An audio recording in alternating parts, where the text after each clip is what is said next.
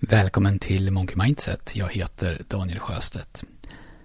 Det här avsnittet är en fristående fortsättning på förra avsnittet som ju handlade om vanor och ovanor och varför det är så svårt att införa bra beteenden och varför det är så lätt att dra på sig ovanor. Men idag så ska jag prata om det här utifrån ett lite annat perspektiv. Och jag ska helt och hållet fokusera på ovanor eller destruktiva beteenden. Och på slutet så kommer jag också beskriva en övning som steg för steg kan hjälpa dig att hantera det här begäret när det kommer. När du inte vill falla till föga men du inte vet om du kan stå emot. I populärvetenskapliga böcker som handlar om vanor och beteenden så beskrivs ofta att de här följer en viss process. Och jag tog ju upp det här kort i förra avsnittet. Först så är det någonting som sätter igång vanan. En trigger Sen så utför vi vanan eller beteendet och sen så upplever hjärnan en belöning av själva utförandet. Ofta då antingen i form av att en bra känsla uppstår eller att en dålig känsla försvinner. Och beroende på vem som har skrivit boken man läser så beskrivs det här lite olika även om principerna är de samma. Och receptet för att göra sig av med en ovana blir då i de här böckerna oftast att tänka tvärtom från hur man skapar en vana. James Clear till exempel som har skrivit boken Atomic Habits. På svenska så heter den här boken 1%-metoden. Det är en jättebra och en inspirerande bok om att skapa önskade beteenden. Och jag vet jättemånga som tycker att den här boken har förändrat deras liv. I den här boken så beskriver Clear att en vana skapas i fyra steg, eller fyra lagar som han kallar det. Och jag använder James Clear här bara som ett exempel, men de flesta som skriver om vanor och beteenden eh, har en variant av det här i alla fall. Clears fyra lagar då. Eh, och det här är mina översättningar från den engelska upplagan eftersom jag inte äger den svenska. Så det kan stå lite annorlunda i den svenska boken. Men Clears fyra lagar är då nummer ett Gör det önskade beteendet uppenbart. Alltså bestäm exakt hur beteendet ska se ut, när det ska ske och försök att optimera din miljö så att det blir så enkelt som möjligt att utföra den här vanan när den ska utföras. Lag 2.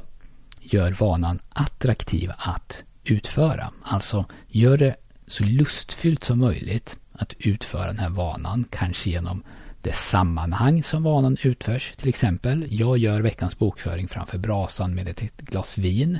Kanske istället för jag gör den på fredags eftermiddag på jobbet när alla andra har gått hem och jag är trött och hungrig. Lag 3. Gör vanan enkel.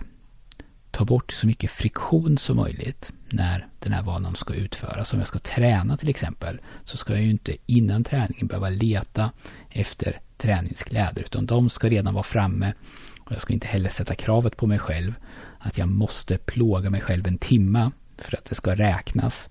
Utan några minuters lätt jogg räknas som träning och så vidare. Och den sista regeln då, eller lagen nummer fyra, gör vanan tillfredsställande. Och i det här ingår till exempel att vi belönar oss själva när vi har utfört den här vanan. Vi vill hitta ett sätt att förstärka det bra alltså, så att vi vill utföra det här om och om igen. Utifrån de här lagarna så blir då James Clears metod i den här eh, Atomic Habits James Clears metod för att göra sig av med ovanor. Precis tvärtom mot de fyra lagarna. Lag 1 för att göra sig av med ovanor gör det oönskade beteendet osynligt. Se till att det som påminner om vanan försvinner. Lag 2 gör vanan oattraktiv. Försök till exempel att tänka på allt bra som kommer om du lyckas stå emot och allt dåligt som kommer om du inte lyckas stå emot. Lag 3 gör vanan svår att utföra. Det här har vi pratat om i tidigare avsnitt. Göm chipsen till exempel eller dra ur kabeln till routern. Och lag 4 gör vanan eller gör ovanan otillfredsställande. Kanske kan man göra det genom att be någon annan hålla koll på en så att man får skämmas lite om man inte lyckas hålla sig borta från sin ovana. Till exempel, och det här är en sammanfattning och en förenkling av de här fyra reglerna i Atomic, ha Atomic Habits. Och det är återigen då en jättebra bok som jag rekommenderar och jobbar mycket med. Och om du är intresserad av de här sakerna så tycker jag definitivt att du ska läsa den. Men som du kanske hör så rör sig de här råden på en nivå som man skulle kunna säga var mer taktisk än psykologisk. Och jag tror personligen att taktiken med tiden ändrar psykologin. Alltså att om jag lyckas hitta små metoder som gör att jag gör det jag vill eller inte gör det som jag inte vill så kommer det med tiden att stärka min självkänsla och ha en positiv psykologisk effekt.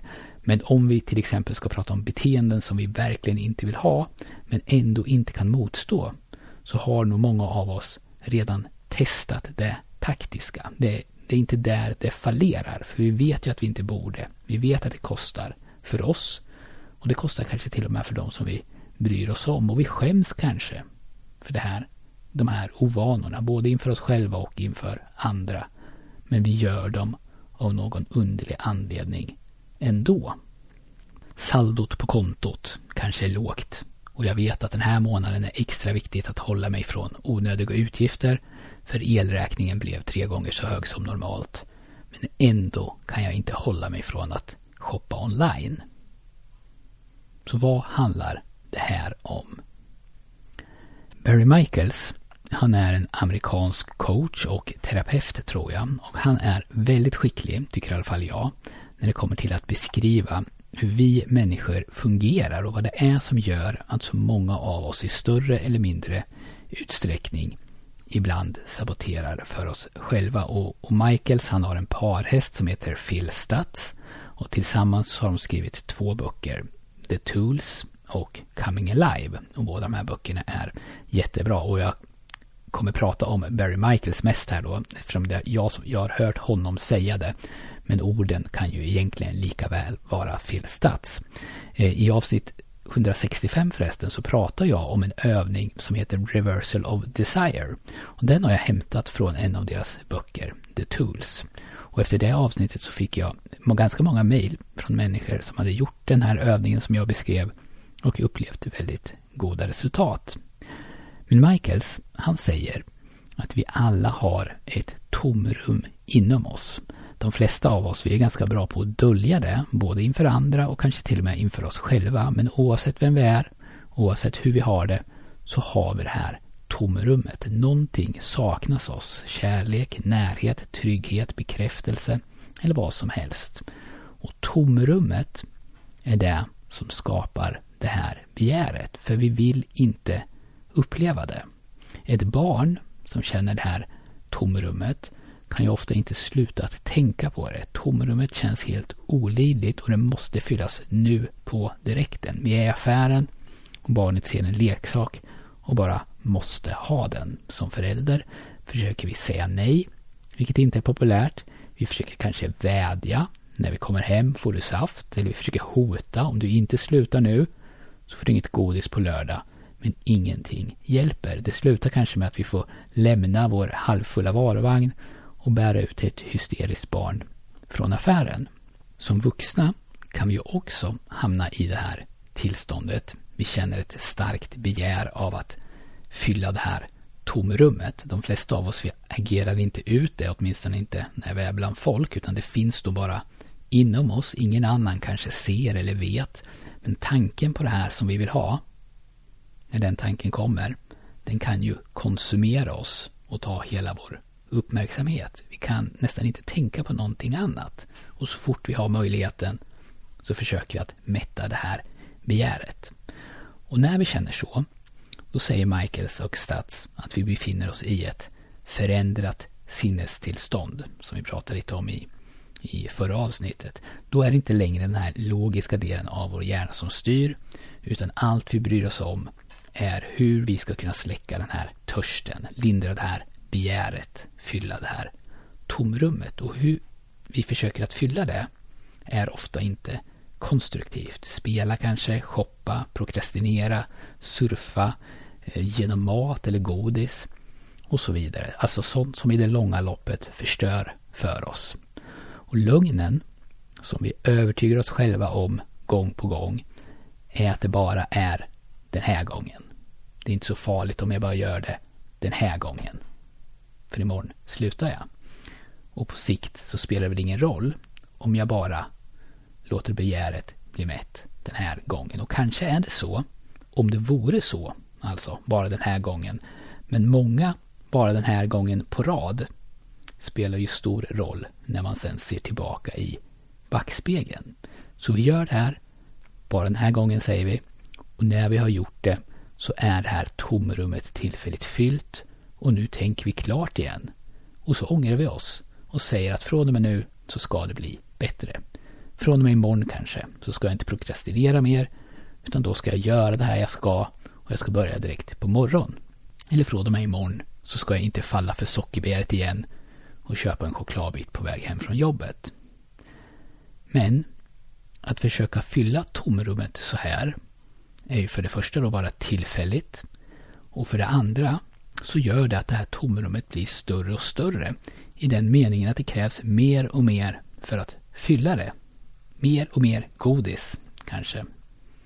Så det här destruktiva beteendet riskerar att förvärras och bli svårare och svårare att motstå.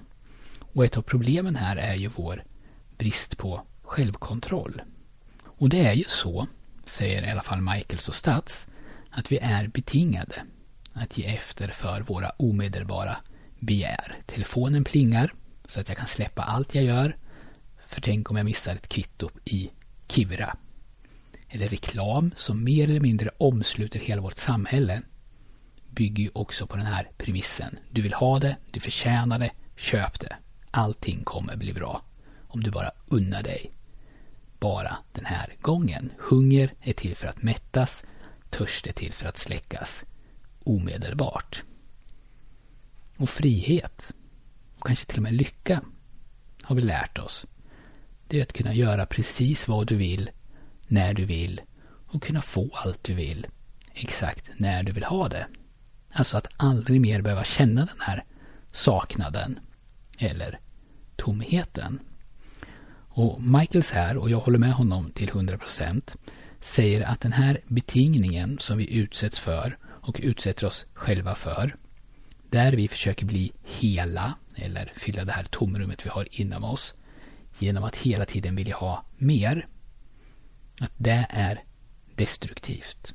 Att det blir en oändlig jakt efter kickar kanske, som bara hjälper för stunden och som dessutom behöver öka i styrka för att ge samma effekt. Och att varje enskild gång som vi faller till föga, som vi pratade om förut, varje enskild gång kanske inte är så farlig, men summan av alla gångerna, de, den summan kommer att hindra oss från att leva det liv som vi vill leva.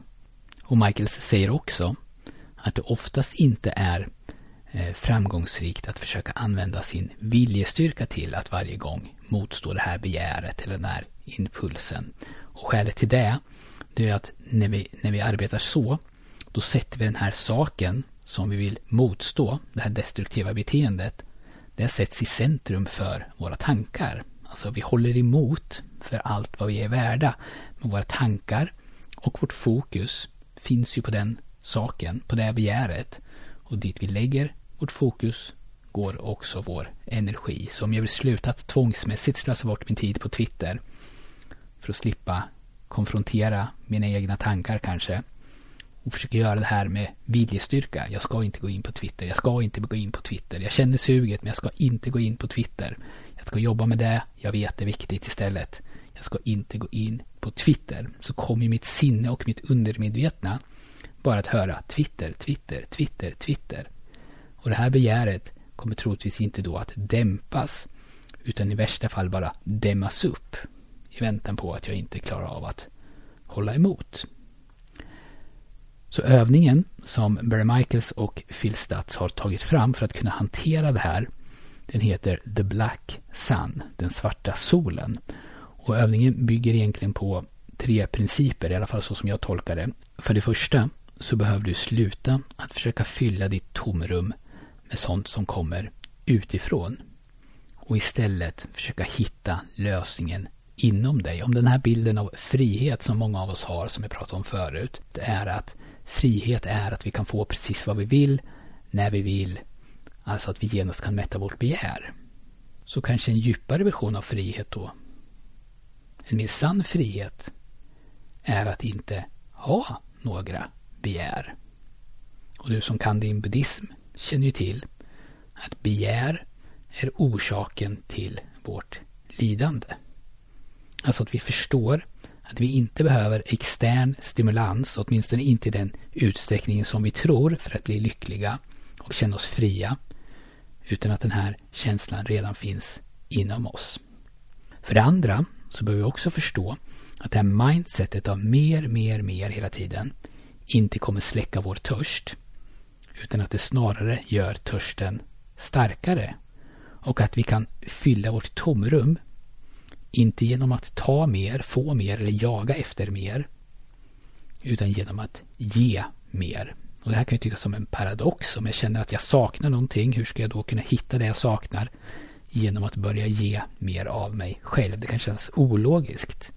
Men jag tror att de flesta som ger mycket av sig själva, om det är tid eller kunskap eller resurser eller kärlek, känner att ju mer man ger, desto mer får man tillbaka. Vissa saker, kärlek eller tacksamhet för den delen, tar ju inte slut när man ger den till andra. Utan det är då det blir mer av den här saken. Och för det tredje då, vi styrs så otroligt mycket av vilka bilder vi skapar inom oss och att vi genom att förändra de här bilderna kan förändra hur vi känner. Hur vi känner och hur vi reagerar och hur vi agerar. Jag pratade ju om den här övningen som jag har tagit från, från ett annat avsnitt. Övningen heter Reversal of Desire och det var avsnitt 165 och jag har ju också pratat om en annan övning som heter Swish i avsnitt 58 och 59. Det var en övning som bygger ungefär på samma principer här och som bara på någon minut tog bort min egen livslånga och, trodde jag, obotliga ovana av att bita på naglarna. Men den här övningen då, om vi ska komma tillbaka till den, som Michaels och Stats har tagit fram, den är, den är väldigt enkel. Den sker i fyra steg och de här stegen är följande. För det första, när du känner begäret, som du i vanliga fall inte kan stå emot, sätt dig då ner, slut ögonen och känn in den här känslan av att inte få det som du just nu så intensivt vill ha. Låt den här känslan bli så stark som möjligt. Och släpp sen tanken på det som du vill ha. Och se också om du kan släppa världen utanför dig. Och börja se in i dig själv. Och steg två, det är att observera där du nyss hade den här känslan av förlust eller berövande av det som du känner begär inför. Där finns nu bara en tomhet. Observera tomheten. Sitt lugnt i tomheten. Och sen steg nummer tre. Från djupet av den här tomheten. Tänk dig nu hur en svart sol en sol då som ser ut som när det är solförmörkelse ungefär. Alltså en svart sol med ett intensivt vitt sken runt omkring sig. Tänk dig hur en sån svart sol stiger upp och expanderar till den fyller ditt tomrum med sin varma och gränslösa energi. Och steg fyra, sen när du känner hur solen uppfyller dig, Låt den här energin fortsätta att expandera även till världen utanför dig. Tänk dig hur solen utgår från dig men de här vita strålarna går utanför dig och fyller världen utanför dig med ett vitt ljus av oändlig generositet. Och sen öppnar du dina ögon igen och funderar på om det nu känns lättare att motstå det här begäret. Barry Michaels han säger att du inte ska analysera övningen utan bara göra den så gott du kan. Jag ser inte solen, jag känner inte tomheten. Gör den bara så gott du kan och det är genom handling och repetition, övning som du kommer att bli bättre på den. Och du ska inte heller göra den första gången precis när du känner ett starkt begär och inte kan motstå kanske din mest destruktiva ovana utan gör den här några gånger i lugn och ro först. Träna på den. Så du har en aning om hur du ska göra den i skarpt läge. Och så säger han att du inte heller kan räkna med att den kommer funka varje gång. Och att du ibland kommer att behöva göra den flera gånger på rad. Nu kan ju du, om du vill, fundera på vilken ovana som du skulle vilja bli av med. Vilket beteende, om du kunde göra dig av med det, om du kunde motstå begäret när det kommer, skulle skapa störst positiv förändring i ditt liv. Och när du vet det så skulle du nu kunna bestämma att du från och med nu, när begäret kommer och innan du agerar, ska göra den här övningen och bara se vad som händer. Göra den här övningen som är framtagen av en av världens mest framgångsrika coacher. Och göra det till exempel i en månad och sen fundera på om någonting har hänt med den här ovanan. Gör den mer sällan. Det skulle i så fall vara helt fantastiskt, eller hur? Och om den inte funkar för dig, då har du ju slösat bort några minuter varje gång som du har fallit till föga för den här ovanan. Ett billigt pris att betala tycker jag, med tanke på den vinst som faktiskt var möjligt. Du tar en liten risk genom att testa någonting nytt. Uppsidan, om det funkar, är enorm. Nedsidan, om det inte funkar, är knappt märkbar. I anteckningarna till det här avsnittet så hittar du länkar till en föreläsning som Barry Michaels höll på Google där han pratar om just den här övningen. Och jag länkar också till några andra resurser från Michaels och Stats som jag tycker är bra. Och jag har gjort en ljudfil där jag går igenom den här övningen.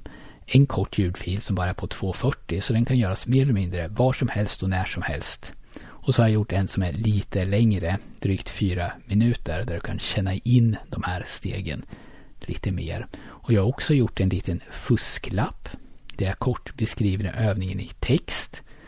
En fusklapp som du kan ladda ner och ha på din mobil så att du kan kolla på den när du gör övningen. Och om du vill ha det här, om du tror att det kan göra nytta för dig, så får du det här av mig. Gå i så fall in på monkeymindset.se snedstreck Svartsol. Svart sol som ett enda ord. Det var allt för den här gången. Lämna gärna en recension, det hjälper podden jättemycket. Ha det bra, ta hand om dig, så hörs vi förhoppningsvis snart igen.